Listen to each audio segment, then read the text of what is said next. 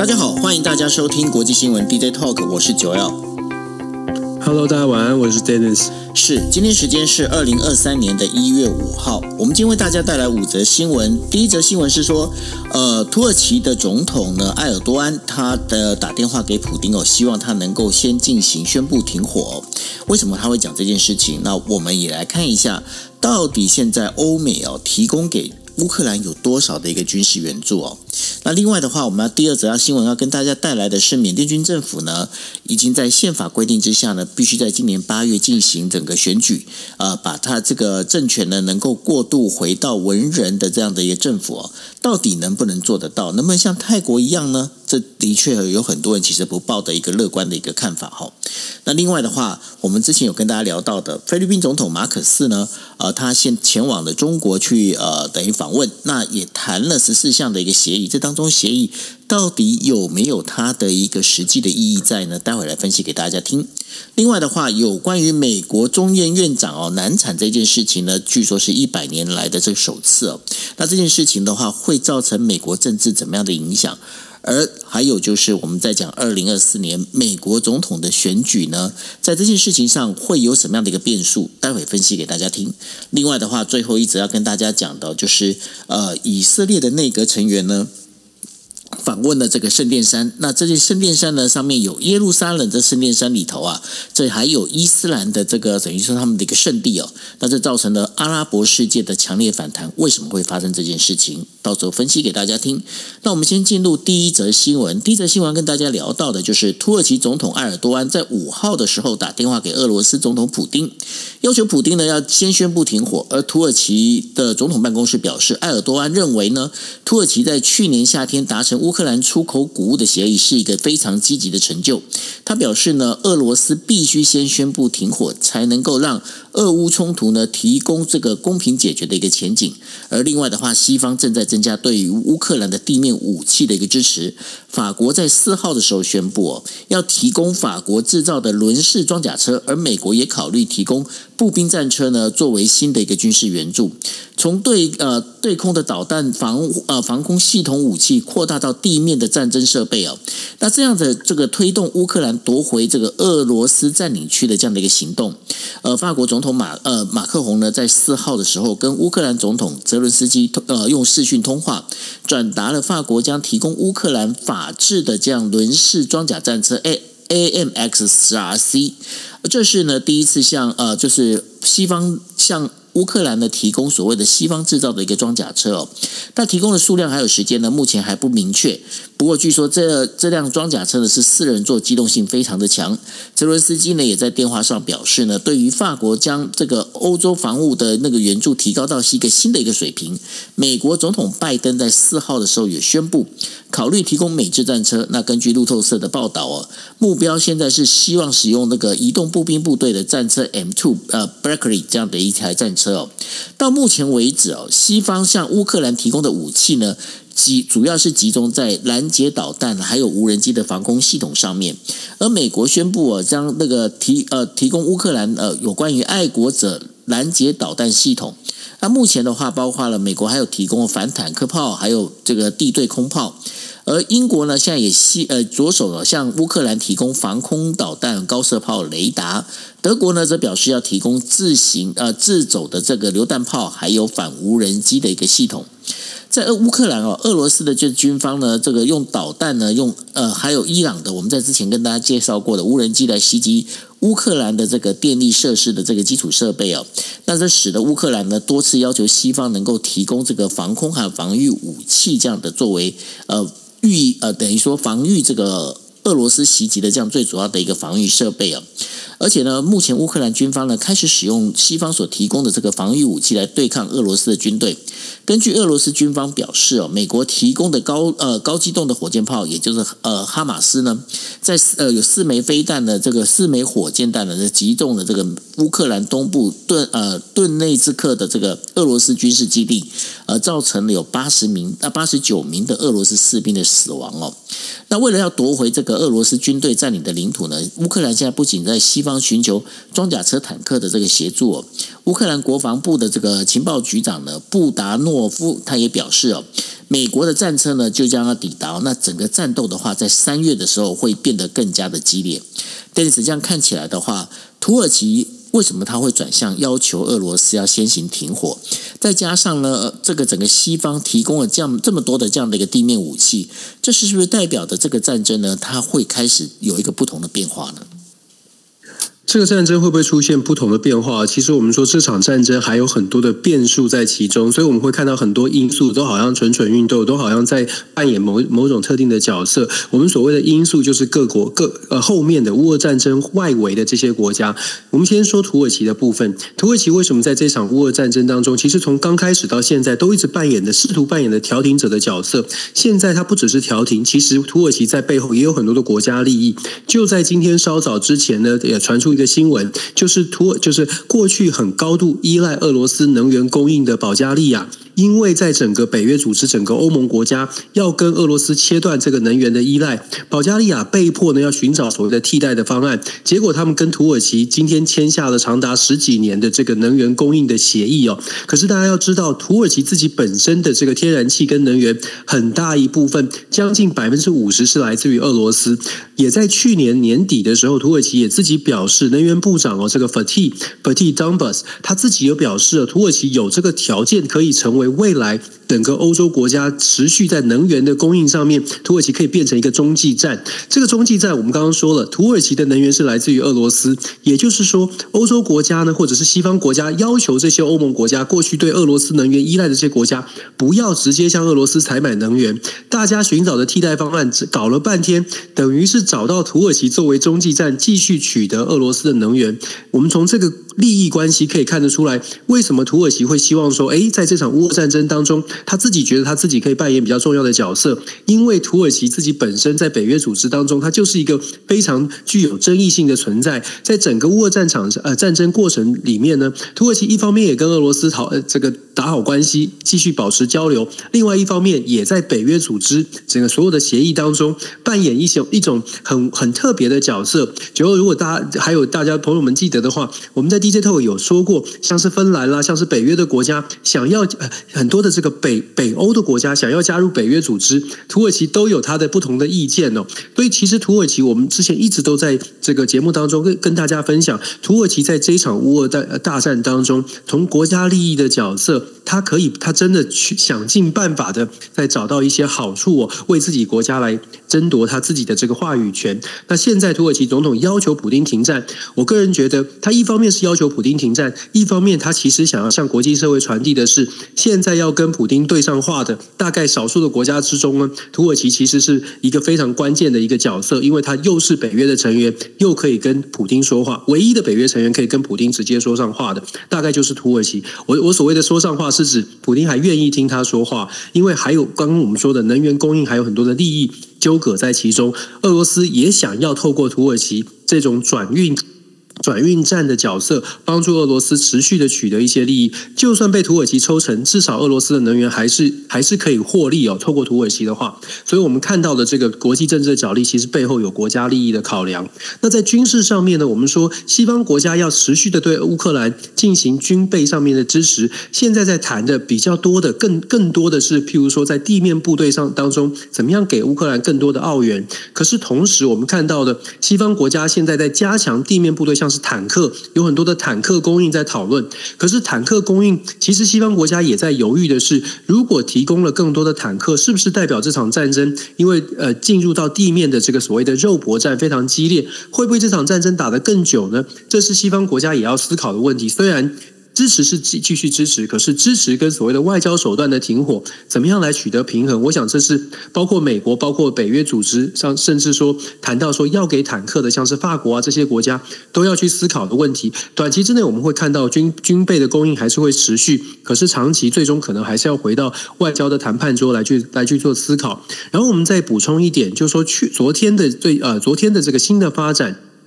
俄罗斯的普丁呢，他很高调的强调他自己呢，俄罗斯在军事的设备的研发呃研研发上呢，又有一个新的所所谓的锆石这个导弹超高音速的导弹，正式的搭载在俄罗斯的军舰上面。俄罗斯的军舰呢，目前按照俄罗斯国防部的宣称啊，他说这一艘搭载最新的锆石这个高超高超音速导弹的军舰呢，未来会在。地中海、大西洋以及印度洋做巡弋，这个很有趣的一个宣声明呢。为什么这么说？一艘军舰，他说他会部署在三大洋。首先，它的能力哦没有办法这么快速的瞬间移动，所以他其实想要传递出来的讯号是说：诶，我们会看哪些国家可能在乌俄战场上面。对对，在后面对这个乌呃乌克兰的支持力道比较强，我可能就把这个高超音速导弹这个配载的这个军舰，在你的国家附近的海洋做巡弋哦，做出一些威吓或者是威胁的动作。当然，它也是主要是剑指美国或者是主要的北约国家。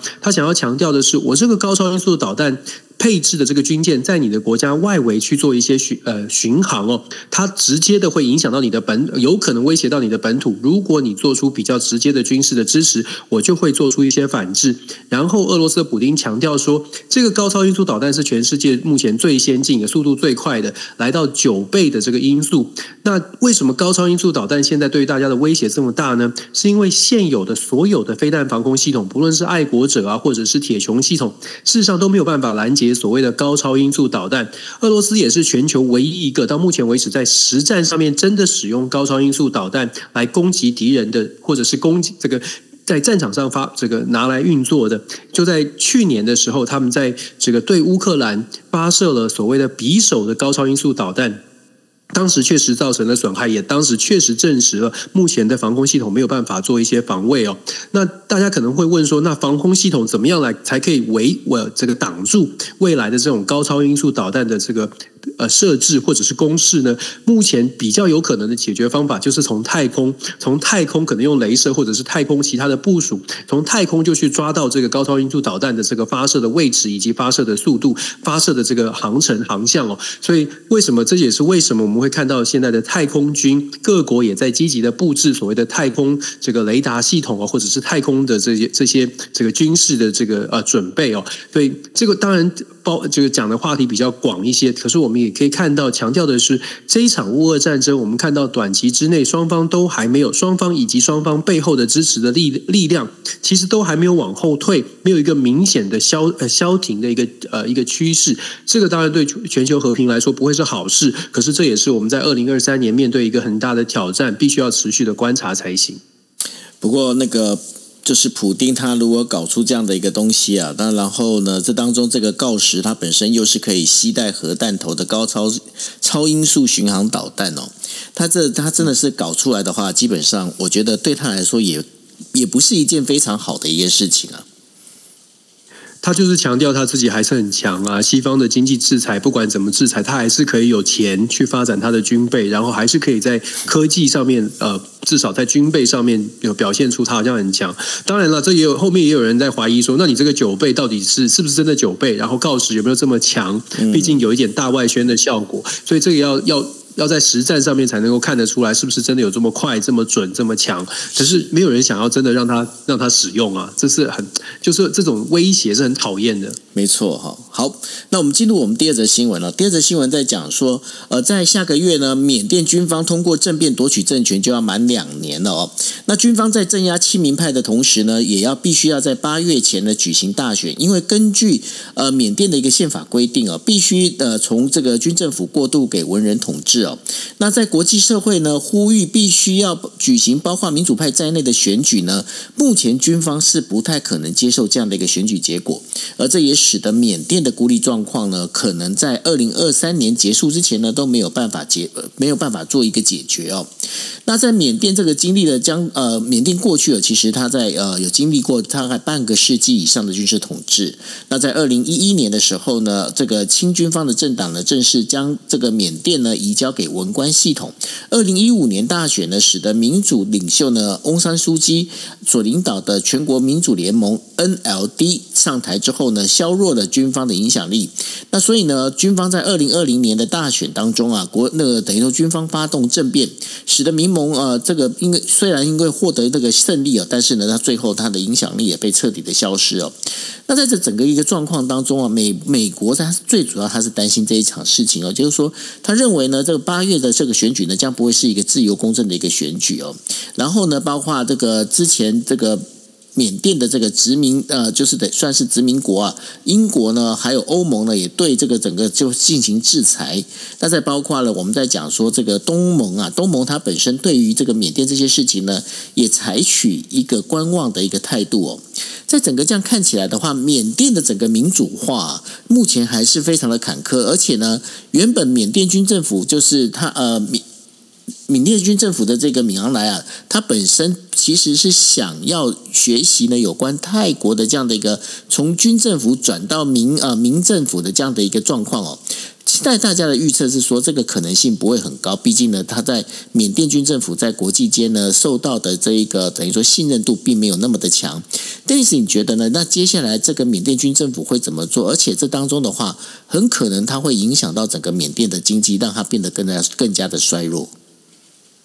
缅甸的经济，我觉得现在我可能连想都不敢想。其实我们 DJ 号之前之前都一直在谈说国际政治的现实，都是拿缅甸出来做例子哦。为什么？因为二零二一年二月二月一号，他们呃缅甸军政军事发生军事呃政府发生的这个军事的政变，民选的政府被军政府给取代之后，其实两年真的将将近现在将近两年的时间，国际上面谴责不断呐，经济制裁针对这闽昂来或者是军事将领的这个个人的账户的冻结等。等等的措施都有，可是包括东呃东协国家也有这个直接间接的做出一些建议，可是都没有办法撼动缅甸军政府，而且缅甸的民主化一直被镇压，甚至出现非常不人道的现象。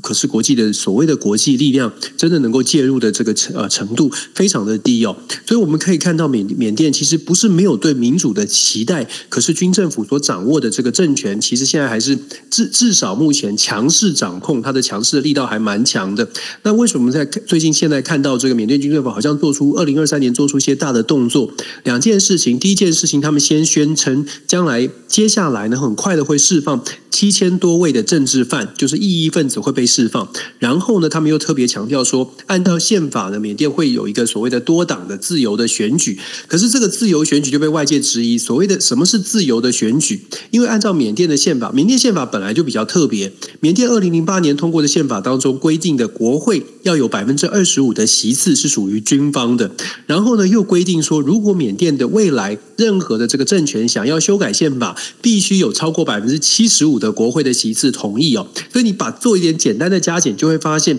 基本上你要未来要修改缅甸的宪法，必须要取得军方的认呃军方的支持，因为是百分之二十五，任何人不支持就没有办法突破这个门槛修宪的门槛。那现在军政府呢，在他强势的领导政变政变之后，在他的强势领导之下，他说要释放的政治犯，有一些这个外国媒体有成功的访问到之前被释放的政治犯，其中就有人表示，现在被释放出来是真的是真的属呃回到这个缅甸的社会。是真的有自由吗？还是其实回归社会之后，其实还是不能说话，还是不能公开的做一些这个抗议或者是抗争？如果是这样的话，就算被释放出来，缅甸也不会真的走向所谓的民主化。那缅甸的军政府现在想要透过释放政治犯，再透过建这个举办选举，他其实想要凸显的，就如同刚刚左右所所呃，你刚刚所分享的，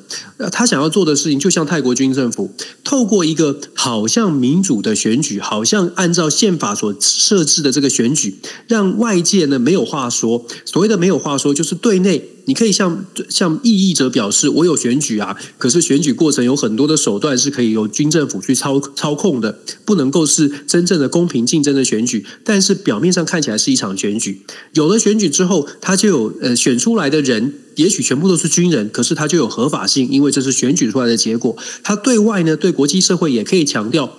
国际社会，你要的民主选举，我们缅甸有哦，而且异议人士都被释放喽。有了选举，有了释放的异议人士，你要如何再去抨击缅甸不是民选的政府呢？其实透过这种，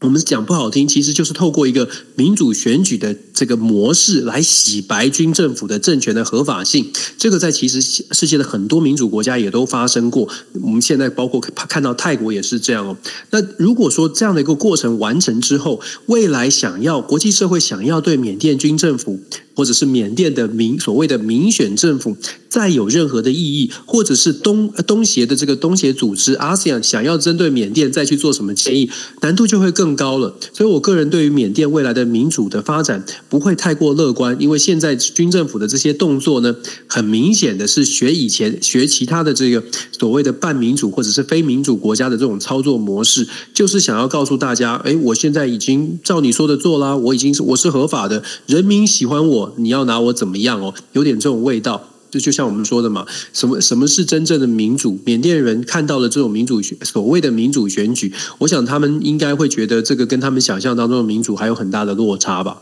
是，那另外的话，我们也要再进入第三则新闻了。第三则新闻跟大家讲到的，就是有关于菲律宾政府在四号的时候宣布哦，正在中国访问的呃马可斯小马可斯总统呢，将与中国呢就基础建设呃设施建设的部分呢，有十四项十四个项目呢开始要展开合作，而且呢两国同意就南海等这个领土权利的这样的一个问题产生的分歧的状况呢，建立一个外交直接对话的一个沟通管道哦。那小马可是当天呢，就是在北京的时候会见了中国国家主席习近平。那两国呢同意就广泛的问题上进行合作，包括农业、信息，然后通讯技术，以及促进两国的旅游业。为了避免哦，对于就是呃南海的这个误判跟误解啊，然后呢，他们同意在两国之间建立一个沟通渠道。那据大家所知道的，因为中国的这个船只啊，在南海经常在阻扰而且追赶菲律宾的船只。那这当中的话，最主要是这个沟通管道呢，是希望能够降低风险。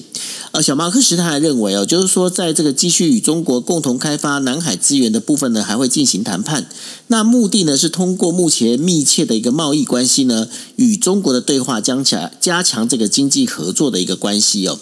从菲律宾跟中国这样的一个合作上，那另外的话，美国呢又在菲律宾这边的话，还有它的一个军事基地在哦。那菲律宾它到底它想做的是什么样的一个态度？那然后呢，它这个它这个做法跟过去韩国哦大家希望能够在美中之间取得平衡的做法有什么样的不一样呢？我说小马可是，其实从这次的访谈呢，我们我们可可以看得非常清楚，他又是想要回到在中美之间的这利用这种紧张关系，菲律宾在中中间的呃，从国家利益的角色来取得一个在杠杆当中取得最对自己最多的利益。你可以光光是看这个菲律宾在这一次的这个中非的联合会后的高峰会见面之后的共同联合声明当中，看得非常清楚，二十八项条款。然后十四项附件、十四项附带的这个呃签署的所谓的合作的协议哦，哇，你你光是那个金额呃，整个简单的加总起来呢，超过两百二十八亿的美金，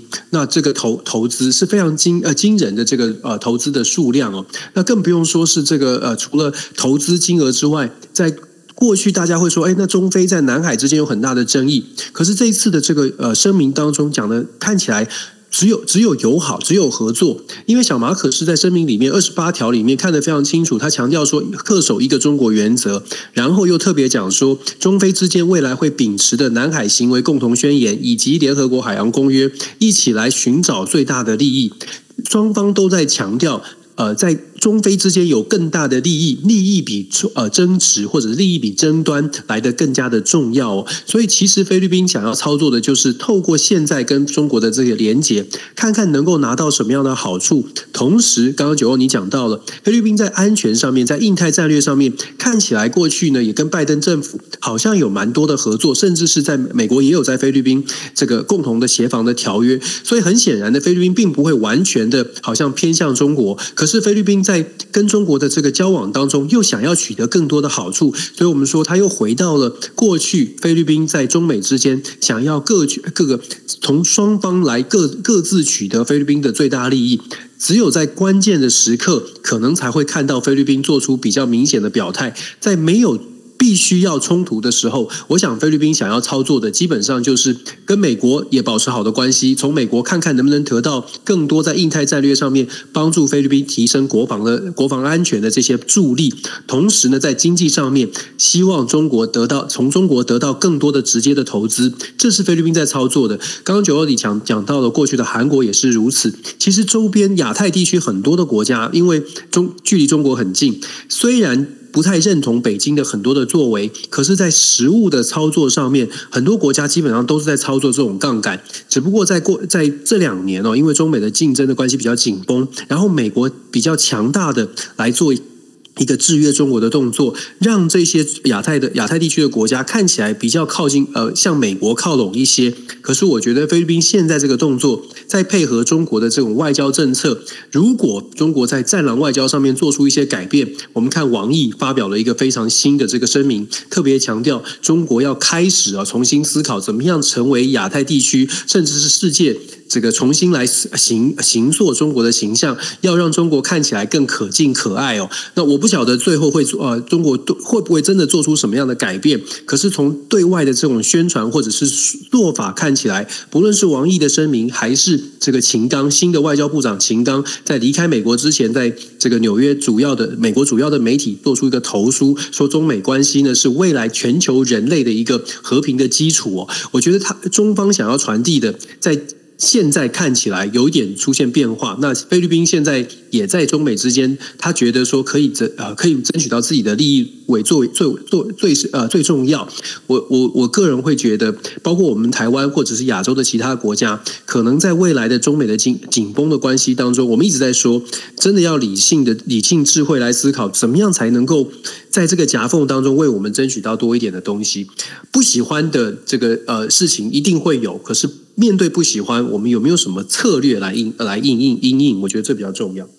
是，那所以呢，在中国，他现在呃积极的在进行他的整个一个外交政策，那包括了呃新的这一个呃外交呃等于说过去的这个杨洁篪呢，现在被王毅所取代，那然后呢，外交部长现在又改成了秦刚哦，那接下来会怎么样？中国的这个外交政策会怎么走？其实大家都很关注。但是谈到了中国外交，我们就不能不谈到美国的内政哦。那美国呢，在三号开幕的美国国会呢，没有办法顺利选出众议院院长哦，新一届的。国会当中占多数的反对党共和党的保守派强硬保守强硬派哦，继续干扰任命众议院少啊的那个领袖，就是约翰麦克席的当成就是这个众议院的一个议长哦。那即便在两天的这个经过两轮的呃六轮的投票里头啊，都没有办法获得多数票，那使得呢这无法启动法案审议的这个程序哦。那这个政治很可能因此哦，就因为发生了一个停滞。那这是一百年来哦第一次。没有候没有候选人在第一轮能够当选众议院院长这样的一个事情哦。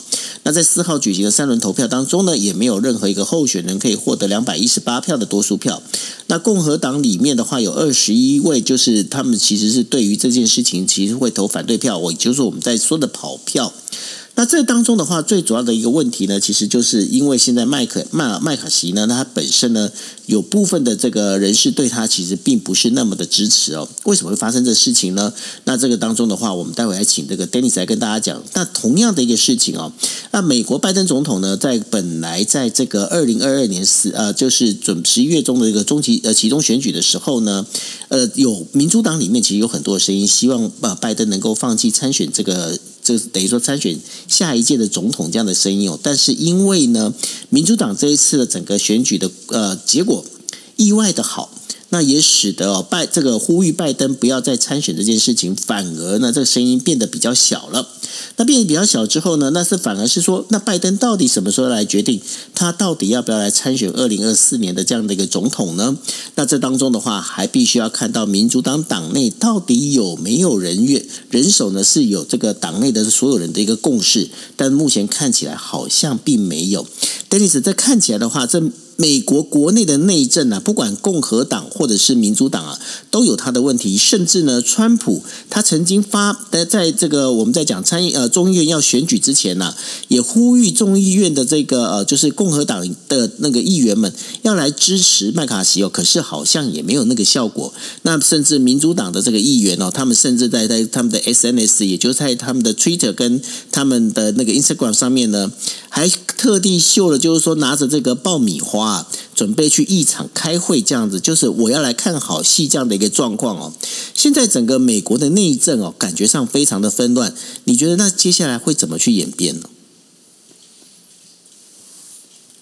我觉得这两天哦，在在美国的国会，现在今天呃，美国时间今天的美东时间今天中午十二点会重新再呃再议哦，就进行第七轮的投票。那很多的众多呃众多的说法众说纷纭，现在是传出来麦卡锡在昨天有提出一些新的一些让步哦。这个让步真的，如果大家了解美国的国会的议事规则的话，你会发现这个让步已经到了极极限了。他做出什么让步呢？最关键的是说麦卡锡自己让步，说未来的议事规则当中。只要有一位，就四百三十五人当中，只要有一位众议员提案说要这个撤换议长，那这个这个提议呢就会被接受，然后就会进行表决。这个过去在过去是不曾发生的，就是基本上这个大家可以想象，只要有一位众议员提案说我不喜欢议长，我我我认为议长不适任，我要撤换，然后这个一个人提案就会变很乱吗？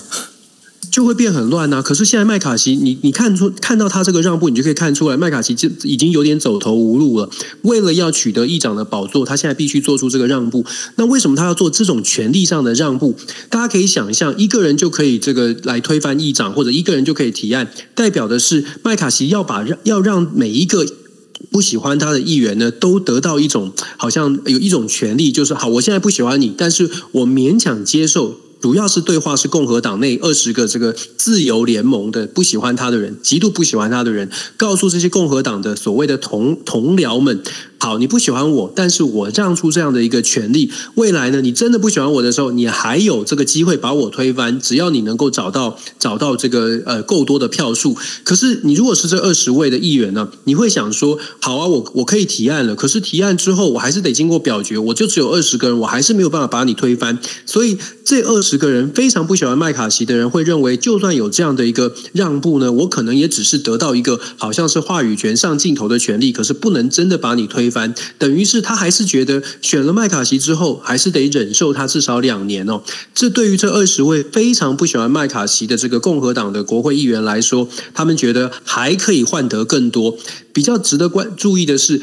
他们可能会觉得麦卡锡这样的让步已经很多了。可是因为麦卡锡做了这个让步，在谈判的过程当中，这二十个人就会想说：那也许我还可以得到更多。如果我再不让步的话，我还可以得到更多。因为麦卡锡他现在让步的不只是这一个人就可以提案来。推翻麦卡锡的议长宝座，另外他还让步出，就是在未来的程序委员会，我们都知道国会呃，在台湾也是这样，程序委员会会决定哪些议题可以进入到这个呃这个大院的这个最后的表决来排定议程。那这个是权力很大的一个委员会哦，因为有些有些时候，你你觉得很重要的议题，你在排进程序委员会，程序委员会的委员们觉得不重要，你的议题可能就会排在后面。所以，当麦卡锡做在做出第二项让步，就是在程序委员会当中呢，允许自由联盟的这些人有比较多的席次进入到程序委员会，让他们在程序委员会当中有比较大的这个议案的提提议权，这些都是在权力上做出非常。可以说是史无前例的退让哦。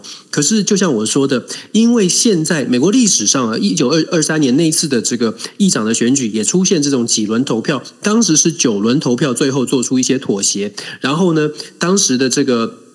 妥协是说，也也让很多的国会议员得到了更大的权利。现在有一种说法是，这二十位呢，他们会继续的希望可以得到更多的个人的权利。那如果是这样。那可能他们甚至会寻求这个突破破纪录，不只是九轮，他们可能要十轮才要才要做出让步。不论如何，我们看到的，刚刚我讨论的都是美国国会现在共和党两百二十二席共和党内部的这个茶壶内的风暴。那大家会问说，那难道民主党是没有机会的吗？民主党全部的民主党议员目前在现在的国会当中呢，四百三十五席当呃里面，他们有两百一十二席。到目前为止，为什么刚刚九二会说有一些民主党议员说拿着爆米花？因为两百二十、两百一十二席，不论怎么样团结。到目前为止，六轮下来，这两百一十二票都没有跑票，基本上就等于这两百一十二个人就坐在那里等着看你共和党到底要演演到什么时候，甚至有可能，哎，看看有没有六个共和党的人说非常不喜欢麦卡锡，跑到民主党这边，宁可让民主党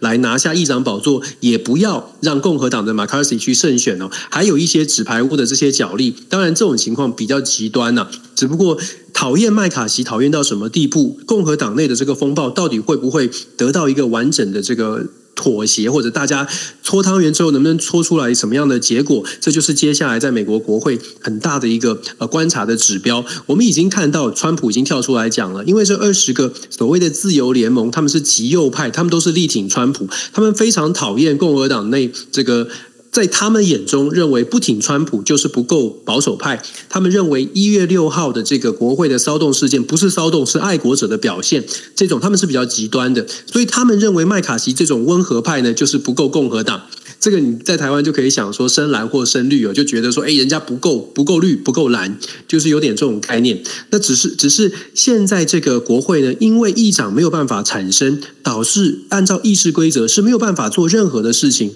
任何的提案都不能提，甚至是委员会的任命都没有办法在议长没有出炉之前都没有办法推动这样的一个情况的演变，继续演变下去，共和党内现在也开始出现一些担心。那是不是美全美国的民众会对共和党这个产生更大的疑虑？未来在二零二四年，是不是也会让共和党没有办法重新啊取得政权？这些都是现在在国会当中各自的角力或各自的盘算呢。当然，我们说民主党呢，不只是国会议员在旁边看吃爆米花在看戏，其实在。白宫内部哦，也开始会出出现说，哎，那对于整个的局势，如果共和党茶壶内的风暴搞不定，是不是代表民主党其实还是对美国民众来说是比较稳健的选择？尤其是拜登总统在现在的其中，不论是其中选举也好，还是现在美国整个油价已经慢慢平稳了，通货膨胀也慢慢稳定下来，整个美国拜登总统的民调也开始逐步的在上升，还是不理想，还是有超过半数觉得他做的不好。可是逐步的在上升，这也会加深哦民主党内的一些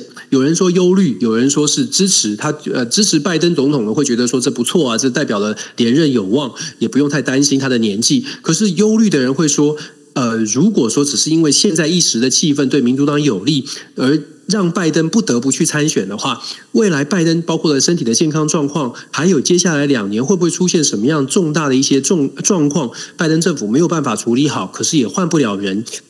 其实这种考虑都是有的，所以美国的政局啊，现在还是比较，我会觉得比较诡谲多变。那当然，对于全球的影响，我们非常看得非常清楚，因为美国其实还是主导的整个全球的这个全球政全球政治。美国国内的不稳定呢，当然也会导致呃外在外外资外部世界可能也会观望的成分会比较多。大家也不知道到底美国会搞呃会会发生什么样的状况。这个对全球和和平来说，我觉得还是一个不安定的因素。可是你刚刚提到了，就是说这二十名的这样的一个呃，就是我们在讲的这个反叛的这个议员呢，他本身他其实是支持川普。那为什么川普出来跳出来说，哎，大家要支持麦卡锡的时候，他们还是不听川普的话呢？他们其实有些人是有动摇的，是觉得说，那既然这个总统都出来说了，可是我们也必须说，现在很现实，因为川普的民调也在直直的往下掉。现在我觉得比较有趣的是，看看 DeSantis 或者是其他共和党内有有望二零二四的这些角逐者会不会出来说什么话？如果这些人出来说话，我觉得后续的这个后坐力对国会议员的影响，可能影响会更大。尤其我们看哦，现在在自由联盟里面几个说话很大声的，呃，这个包括这。个呃，众议员 Gates，他是来自于佛罗里达州的，所以我会觉得，如果说这个共和党的佛罗里达州州长 DeSantis 也出来说，共和党不能再乱了，必须团结，或许会出现一些改变。不过，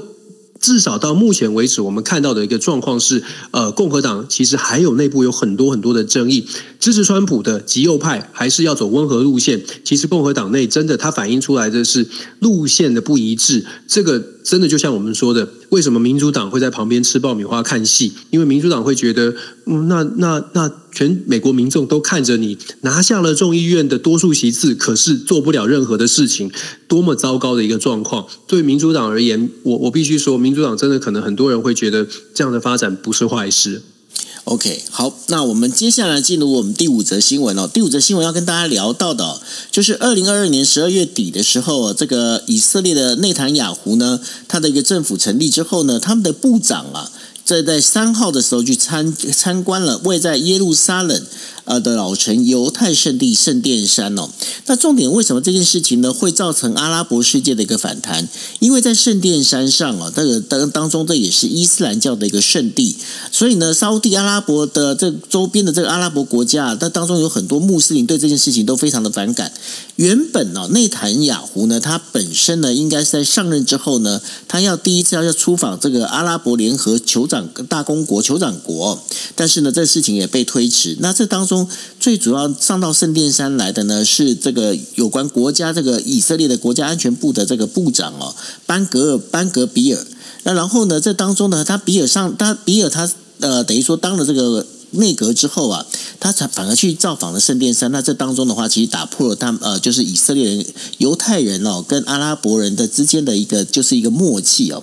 那这件事情。因此会不会影响到？就是因为本来我们在去年的时候也跟大家聊到了，以色列跟阿拉伯呢，好像开始有这么一点点能够破冰的感觉了。那现在呢，这也使得内塔雅胡哦，他这样访问这个阿拉伯联合大公国这件事情呢，也要往后推迟了。那这当中的话，会不会使中东的这个我们在讲和平稳定，又造成了其他的变数？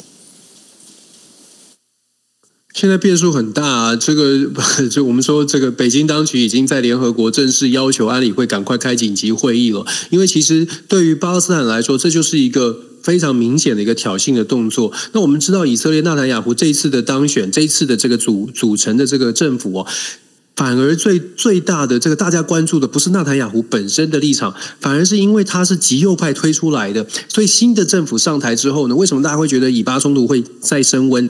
本来大家都担心的是，这个以色列的这个极右派的政府，有极右派的这些政党，尤其是刚刚讲到的这个班呃班格维尔，他这个作为呃新的国家安全部部长的这个人呢，他是极右派政党的领袖，过去。常常发表着以巴之间的冲突上，他常常发表了对于巴勒斯坦非常非常不利的这些说法。他他这一次呢，就是直接的摆明了做这个行动，进入到圣殿山区域，然后去做。对于穆斯林来说，他认为说这是一个尊贵的境地哦，所以。他做他在这个犹，当然他是犹从这个犹太教的角度，他进入这些地方做的做的这些拜访的动作，虽然讲是讲说这个是没有什么太大的政治意涵，可是没有人相信，导致整个以巴冲突这个爆发冲突的可能性是大大的升升级。那他在拜访了圣圣殿山领域的这个区域的时候，其实当天就已经在约旦河西岸发生了这个流血的冲突，造成年轻的巴勒斯坦的这个十五岁的青年死亡。那当然，以色列政府呢？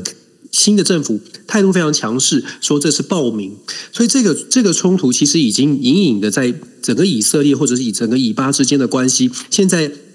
出现了蛮大的这个呃台面下的变化。这个好像是把盖子盖上，可是滚水已经在下面在滚了。所以美国或者是阿拉伯阿拉伯国家都发出强烈的谴责，认为以色列新政府现在做的动作。完全违反了大家期待的这个和平的这个呃期待的这个和平发展的方向哦，所以这样的一个呃，我们会觉得说，目前以现在这个情况看起来呢，以色列跟巴勒斯坦之间的关系是非接下来是非常值得去关注的，因为新政府看起来完全没有要退让的意思。我们如果只看以色列，其实就可以了解说，为什么大家会很紧张，甚至会有要要求联合国要赶快开会。以色列在中东地区，它的军事实力呃。不敢，就算不是第一，也是第二。整个在全球的军事实力来说，以色列是非常强大的。那以色列跟过去跟美国的关系，我们也都非常清楚。以色列获得长期获得美国的支持，当然共和党支持比较多一些。可是民主党上台之后，对于以色列的关系还是希望可以保持友好。只不过民主党对于巴勒斯坦会更多的、更多的呃协助吧，或者是更多的同情。现在美国的政府巴呃这个美国国务卿布林肯。在他访问到所谓的圣殿山区域的时候，就已经摆明了非常清楚的做出一些反呃抗议，或者是做呃很直白的说，美国不支持这样的行动。那接下接下来，我们也看到阿拉伯阿拉伯国家也不支持这样的行动，因为目前现在目前这个状况看起来，我会觉得以巴之间发生冲突不是不可能，而且这个冲突的可能呃冲突现在呃真的它如果一旦发生之后。对于整个美国，对于整个中东地区的这个和平的局势，都会立刻出现不稳定。我们别忘了，以巴之间虽然以巴之间是等于是近这个区域内的冲突，在以色列之外，更大的危机是在以色列跟伊朗之间的关系。如果以巴冲突真的爆发或者是升级，接下来伊朗会怎么回应？或者是整个中东国、中东地区，还有阿拉伯世界，到底应该哪往选选择哪一边去站？那以色列会会做出什么样强势的动作？极右派会不会会煽动所谓的以色列犹太族的犹太民族的情感？这些都是很令人担心的，因为毕竟我们知道，二零二三年到目前为止，乌俄之间的战战火还没有停歇。如果再发生，一场这个啊军事的冲突会不会造成连带的一些呃呃效应哦？我们讲的连带的效连锁反应，我们必须说不只是中东地区，而且不只是以巴之间的冲突，我们还有亚塞拜然、亚亚美尼亚的冲突。其实现在在大家没有特别关注的时候，也在升级当中。那当然，朝鲜半岛的局势现在也在升温哦。所以，二零二三年年初开年到目前为止，我们看到的国际局势。种种的迹象显示，有很多都在盖子盖起来的这个底台面底下，其实蛮沸腾的。这也是为什么我们要特别呃特别关注，也要特别小心的部分。是，那所以呢，呃，接下来哦，其实这样看起来，二零二三年开春的时候呢，这感觉上整个全球的状况哦，并不是那么的平稳。那甚至呢，还有包括了我们在讲的，就是台海之间的问题，以及呢，我们在讲的，包括了这整个一个经济的，等于说通货膨胀的这些事情。那然后呢，还有包括了这一个，呃，就是薪资薪水到底要不要涨的这相关的。哦。其实二零二三年呢，在这个呃，现在才是一月初的一个状况之下呢，已经有那么多的事情了。Dennis，你觉得二零二三年，你如果要给他一个评语的话，你觉得二零二三年会是怎么样的一个年呢？二零二三年呢，我觉得二零二三年就是经济上面是冷，但是那个国际国际安全局势来说是会是火。对，会是火火热，所以我觉得这个大家要这我我我觉得二零二三年反而对于对于台湾来说是更要稳稳健的往前行的，要看更清楚。冰火二重天吗？这个怎么有点开车的感觉？但是真的有点这种，这真的是经济上面大家期待的是经济很火，军事国安是老反过来，现在刚好反过来，对我们跟我们的期待是相反的，所以这个对于我们来说是要。我觉得就更更要小心了。是啊，OK，好，那这就是我们这个星期带给大家的国际新闻 DJ Talk。OK，那我们呢下个星期再见喽，大家晚安，拜拜，拜拜。